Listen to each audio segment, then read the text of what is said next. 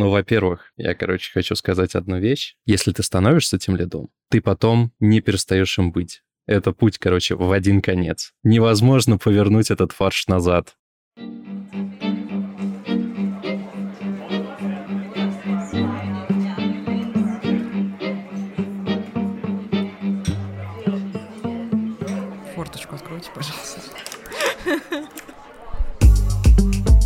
Привет, друзья! Мы снова в эфире подкаста «Форточку открой», который про айтишечку и маркетинг. И я, Даша Никулина. И я, Никита Стопчук. И сегодня у нас особая тема, которую мы с вами хотим обсудить. Это как составить натальную карту вашего бэклога.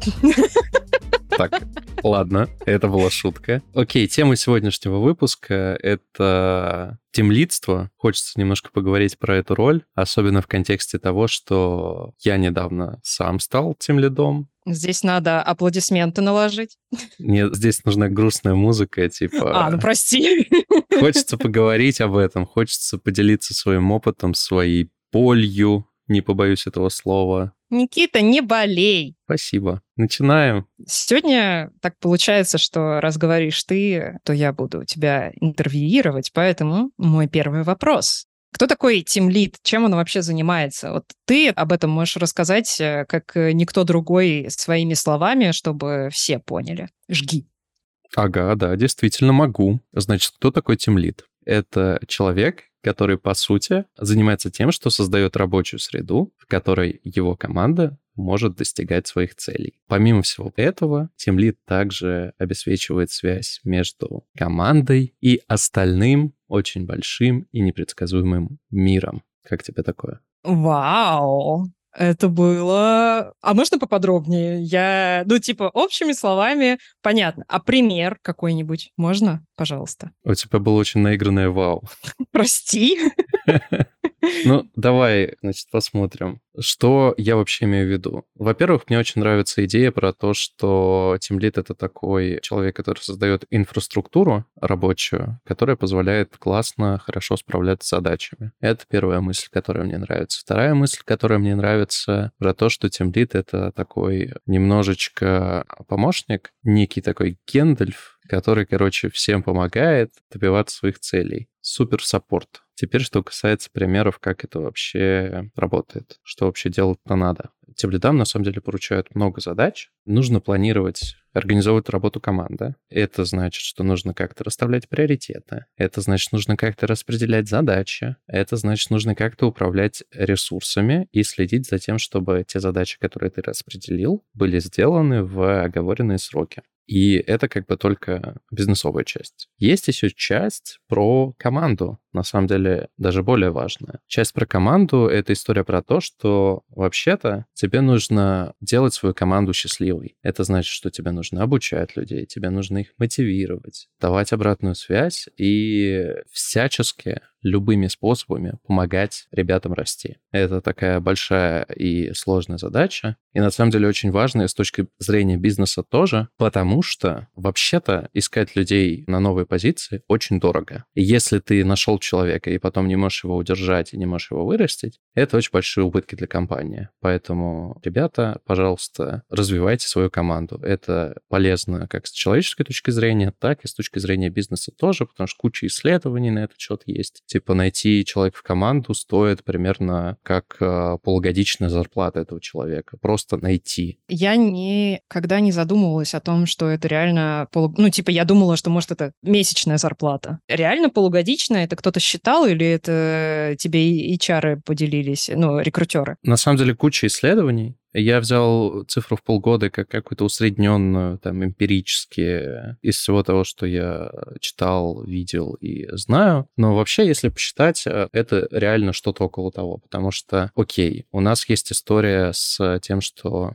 работа HR стоит денег. Мы ему платим зарплату, он ищет людей. Работа нанимающего менеджера стоит денег, он тоже тратит свое время, собеседует людей. Потом человек вышел, он вообще-то первые три месяца, в лучшем случае, сильно какого-то большого value не будет приносить. Мы просто эти три месяца платим ему зарплату и рассчитываем, что в будущем он будет классно работать и приносить пользу. Помимо всего прочего, пока мы ищем человека, мы как бы теряем выгоду. Упущенная выгода у нас есть. Этот человек мог бы уже работать и приносить пользу. И еще это все, значит, помножается на тот факт, что вакансии обычно очень быстро не закрываются. Это какое-то время, месяц, два, три, полгода некоторые вакансии закрываются. И вот эти вот факторы, это гигантское количество дает тебе такую сумму. Офигеть. Ну, еще, кстати, к этому надо прибавить расход времени твоего, как нанимающего тем лида. То есть, э, по факту, еще плюсуй там час, минимум одно собеседование, а как вообще-то их будет, ну, два, скорее всего. Короче, да, походу, это реально дорого. Это пи*** как дорого. Как ты стал тем лидом? Ты вырос до тем лида прям в детском мире. Я-то эту историю знаю, но поделись. Давай, сформулируй полностью и от начала до конца. Ну, мне кажется, на самом деле это довольно прозаическая история. Все очень просто. Я брал на себя ответственность. И на самом деле эта история работает вообще везде, на любой позиции. Если ты берешь на себя ответственность, если ты делаешь больше, чем должен, и э, делаешь это как минимум неплохо, то тебя повышают. Опять же, твой карьерный трек зависит во многом от позиции, зависит от твоих предпочтений, что тебе там больше нравится с людьми копошиться или работать как специалист, развиваться в этой области. Мне вот нравится больше с людьми работать. Нравится как раз развивать людей, как-то процессы улучшать и вот это вот все. Ты же интроверт. Я интроверт, это правда. Но я каким-то образом стал менеджером, и, в общем, во мне эти две ипостаси как-то гармонично слились. Поэтому людьми заниматься и процессами мне тоже очень нравится. Это вот какая-то разновидность, на самом деле, создания чего-либо. Вот я люблю создавать продукты, а с людьми и процессами то же самое. Мне очень прикольно, короче, создавать какие-то процессы и развивать людей. Ну, то есть э, сейчас э, твой продукт — это твоя команда, грубо говоря. Один из продуктов. Строго говоря, да. А в идеальном мире я должен бы заниматься только командой и процессами, но такого идеального мира нигде нет, и поэтому я такой немножко играющий тренер, поэтому я еще занимаюсь всякими продуктовыми историями тоже, и там даже какими-то фичами. Поэтому, да, все-таки есть Блин, прикольно. Но вот ты сказал о том, рассказал, что тебе больше всего нравится. А какие у тебя были челленджи, с которыми ты столкнулся? Потому что Тебя уже полгода как повысили, если я не ошибаюсь, правильно? Правильно. Вот. Ну, уже были какие-то челленджи. Ох, слушай, ну, во-первых, я, короче, хочу сказать одну вещь. Если ты становишься тимлидом, ты потом не перестаешь им быть. Это путь, короче, в один конец. Невозможно повернуть этот фарш назад. Поясни. Так, интересная мысль.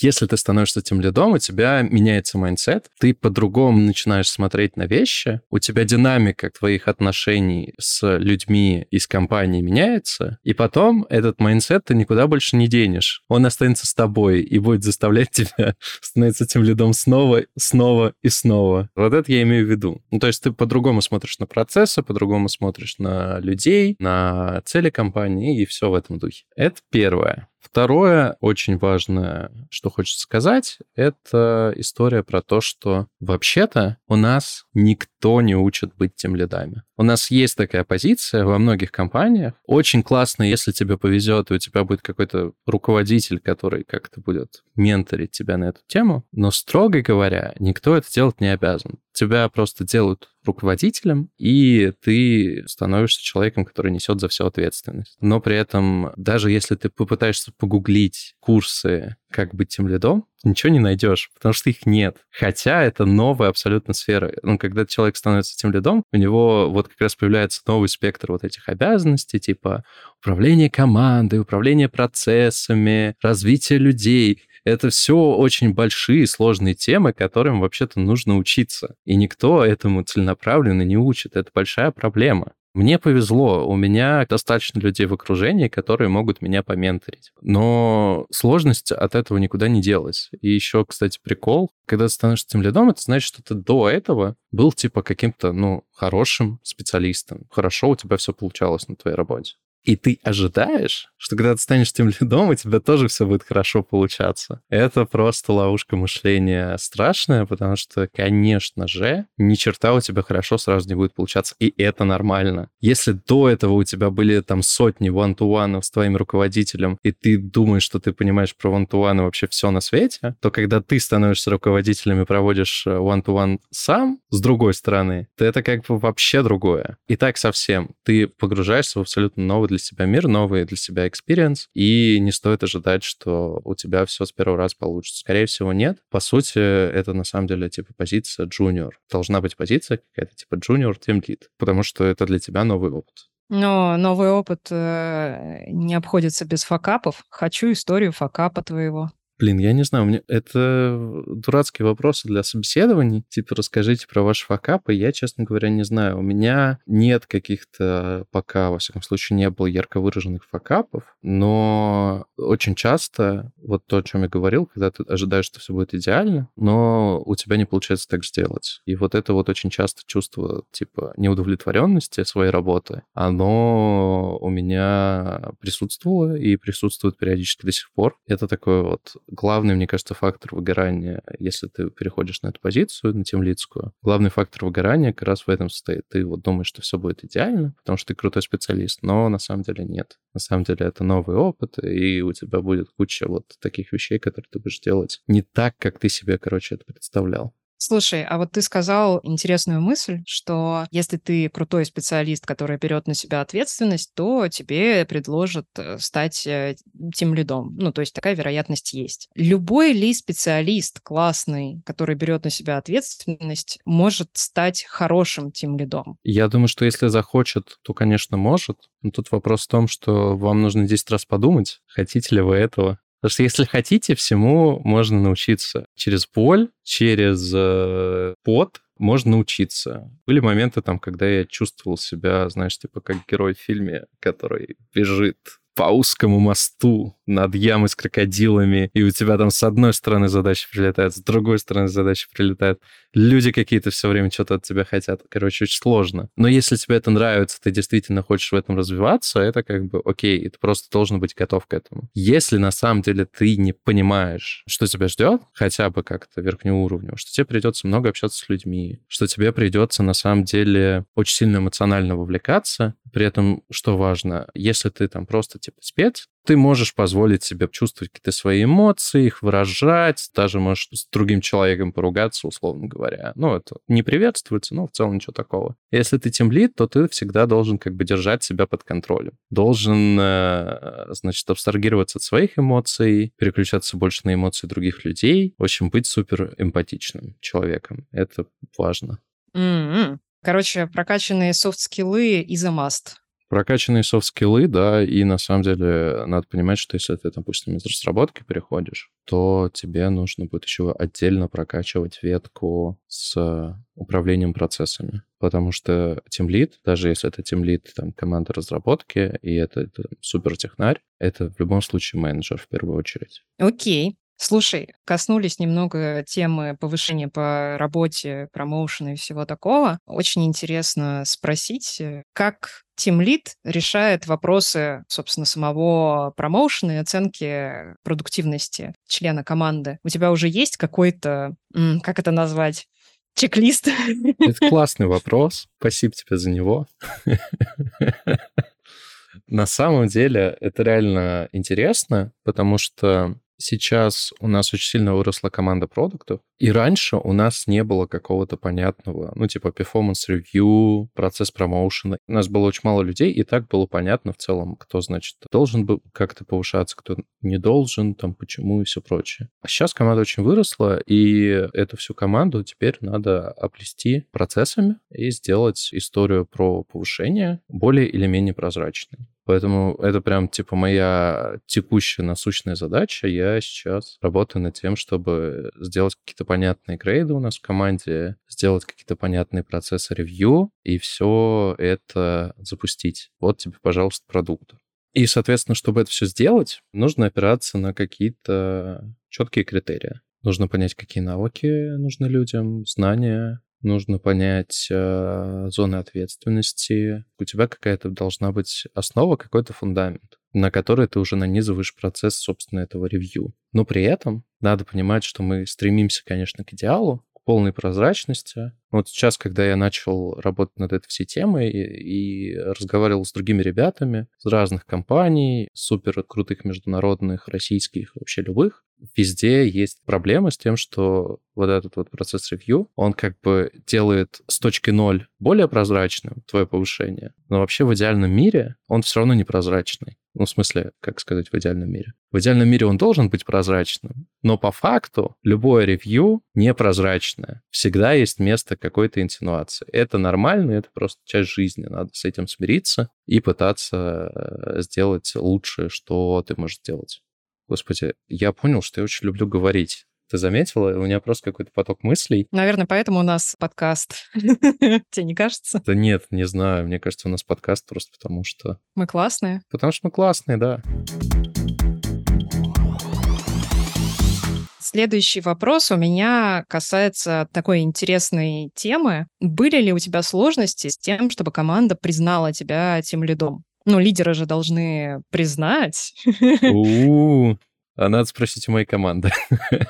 Если серьезно, мне в этом смысле отчасти повезло по нескольким причинам. Во-первых, это был довольно мягкий транзишн. Не было какой-то, знаешь, типа существующей команды, у которой был какой-то там свой тимлид, который куда-то делся, и на его место пришел я. Такого не было. У нас э, сначала, значит, появилась э, вообще вот эта история с тем, что я становлюсь тимлидом. После этого мы начали еще искать, нанимать продуктов э, как раз в мою команду. То есть я сам собеседовал людей и понимал, с кем мне будет комфортно работать, с кем не будет и почему, в том числе с точки зрения лидерства. Это первый момент. И второй момент, мне еще повезло с руководителем. Мика, если ты это слушаешь, э, передаю тебе привет. Как-нибудь тебя запишем возможно. Да, точно да. Мне повезло с руководителем, потому что помимо обязанностей руководителя, он еще и классно меня менторит. Собственно, то, что я пытаюсь проецировать на свою команду тоже. То, о чем я говорил, ты не только занимаешься процессами и их оптимизацией и масштабированием, но еще и людьми, которыми ты управляешь. Мне повезло. Но в целом есть как бы идея того, что если ты переходишь в эту позицию, в любом случае ты не можешь позволить себе давить людей авторитетом, которого у тебя нет. Это должен быть какой-то плавный, мягкий переход, когда ты потихонечку внедряешь какие-то процессы, внедряешь какую-то обратную связь, какое-то дополнительное развитие людей, не наседаешь на них сразу совсем. Ну, то есть э, у тебя, получается, как ты сказал, повезло, у тебя был лайтовый транзишн, что ты сам подбирал себе команду, и вопроса с признанием лидерства не было. Получается, есть второй вариант, когда ты при имеющемся тем лиде занимаешь его место, потому что там он переходит в другую команду или в другую компанию. И самый хреновый вариант — это когда тебя нанимают тем лидом в уже имеющуюся команду, и тебе надо с нуля доказывать, что ты не петух петух, грубо говоря. Да-да-да, вечер в хату, вот эта вот вся тема. Да-да-да. Мне кажется, то, что я раньше сказал, на самом деле релевантно для всех сценариев. Типа, очень важно у себя в голове сформировать и желательно потом еще как-то зафиксировать план, что ты будешь делать. И это все то, что ты будешь делать, должно быть, ну, как-то постепенно происходить. Ты не должен сразу наседать на людей, иначе люди это почувствуют и отвернутся от тебя. Они чувствуют твой страх.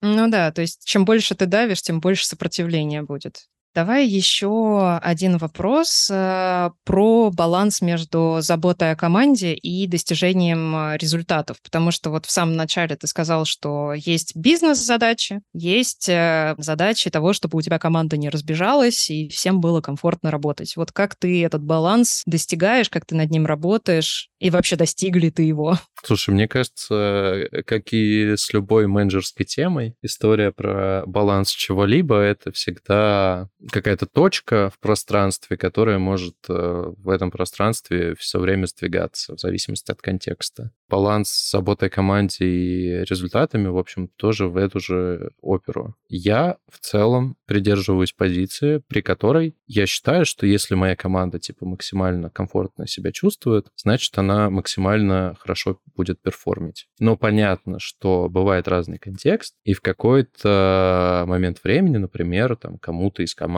или там нескольким людям из команды приходится тяжелее потому что там нужно что-то срочно сделать. Или там а, какие-то противоречия у них есть, э, их мнение не соответствует позиции бизнеса. Вот это. Такое тоже может случаться. Это нормально. Мы как бы жизнь живем. И здесь важно объяснять. Ну, то есть объяснять, что, ребята, вам вот сейчас приходится много работать, потому что случилось вот это, мы сейчас это как-то заполишим и вернемся к обычному нашему состоянию. То есть если ты это объясняешь, мне кажется, это повышает шанс того, что в целом все будут окей. Если ты просто ультимативно что-то говоришь, то, ну, конечно же, ни о какой заботе о команде речи быть не может.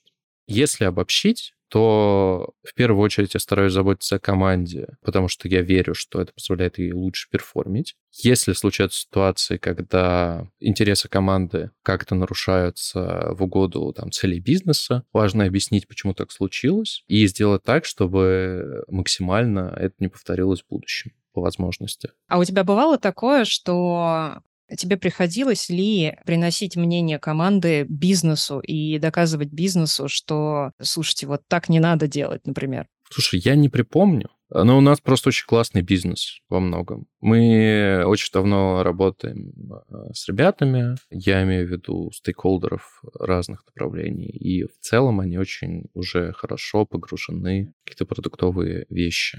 И у нас в этом смысле очень хорошо развит диалог, поэтому прям каких-то жестких таких конфликтов, что что-то там нужно бизнесу доказывать, такого не происходит обычно. Вот у меня сейчас в текущем контексте. Ты везучий говнюк, как говорится. Ну, подожди, это плоды моих трудов. Вот и все. Ладно, плоды твоих трудов. Хорошо, хорошо. Я, кстати, не имею в виду, что, типа, благодаря мне у нас диалог с бизнесом. Я скорее про то, что я бы мог работать в любой другой компании. Я работаю вот в детском мире, потому что мне классно. Кстати, ссылку надо будет на ТМТех разместить. Реклама. Реклама?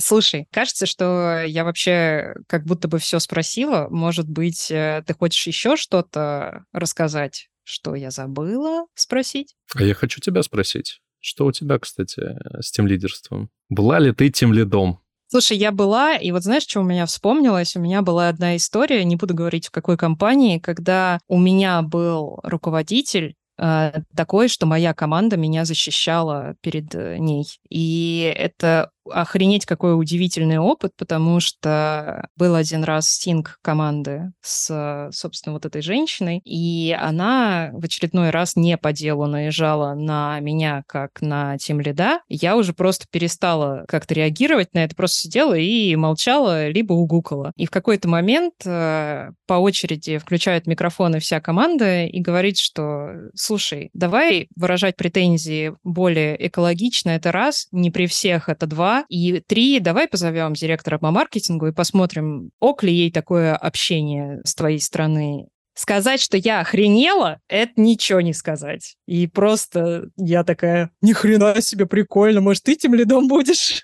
А вот. И потом э, к этому парню присоединились остальные. Это, конечно, был потрясающий опыт. Я не могу сказать, что у меня очень большой какой-то опыт э, тимлидства, потому что он скорее больше менеджерский. Но тут довольно такая тонкая грань между моим менеджерским опытом и тимлидским, потому что вроде как и тимлид, вроде и менеджер, но, допустим, вот моя команда в научпоке, она годами проверенная, и я за нее на амбразуру кинусь. И они за меня тоже. И это очень прикольно. Это про построение доверительных отношений и того, что каждый каждый может рассчитывать друг на друга. Это командная прям а, работа. И еще очень хочется сказать про разницу между боссом и тем лидом. Все помнят этот мем про то, что босс едет на, там, на блоке, когда остальные тащат, а тем лид тащит вместе со всеми просто первым. И вот мне кажется, это и про нас с тобой тоже, потому что вот ты играющий тренер, я как бы тоже. Я не чураюсь работы руками. Это сейчас, э, если что, не было никакой пошлой аналогии. Я о ней, кстати, не думал, пока ты не сказала. Я на всякий случай. Вот, собственно, это то, что у меня есть э, сказать по поводу темлидства. И, кстати, я неистово плюсую по поводу того, что once team lead, forever team lead, потому что реально у тебя... Ты приходишь на какую-то должность исполнителя, например, в другую компанию или там на фрилансе, и у тебя уже реально взгляд другой, что типа, ребят, давайте мы это так делать не будем, это не оптимально. И надо иногда себя прям... Так, это не твоя вообще работа, это не твоя зона ответственности, пусть делают как хотят. То есть и такое тоже бывает. Так, надо, получается, как-то завершать этот выпуск, что ли? Советы дай. Ну, давай дам. Значит, совет номер один. Если вам предлагают стать тем лидом, подумайте, хотите ли вы этого. Потому что если хотите, это классная, на самом деле, возможность, очень интересно и круто. Но если вы не хотите, на самом деле, быть менеджером, заниматься развитием людей и строить процессы, не идите в это. Это, на самом деле, очень тяжело, именно с точки зрения, ну, для меня, во всяком случае, с точки зрения эмоциональной. У тебя уходит очень много эмоций на все это дело, и если ты не получаешь какой-то обратной связи э, положительной, то, что тебе нравится, то, что ты делаешь, долго это не продлится. Совет номер два. Не давите на свою команду. Используйте мягкую силу. Не знаю, как это назвать. Если вы становитесь тем лидом, пожалуйста, подумайте о процессе того, как вы вообще будете приходить к этой роли, потому что сразу им не стать. Очевидно, нужно учиться, очевидно, нужно общаться с какими-то другими людьми, которые уже являются тимлидами перенимать их опыт и потихонечку, постепенно перестраивать процессы, перестраивать свой mindset, принципы работы с людьми и вот это вот все.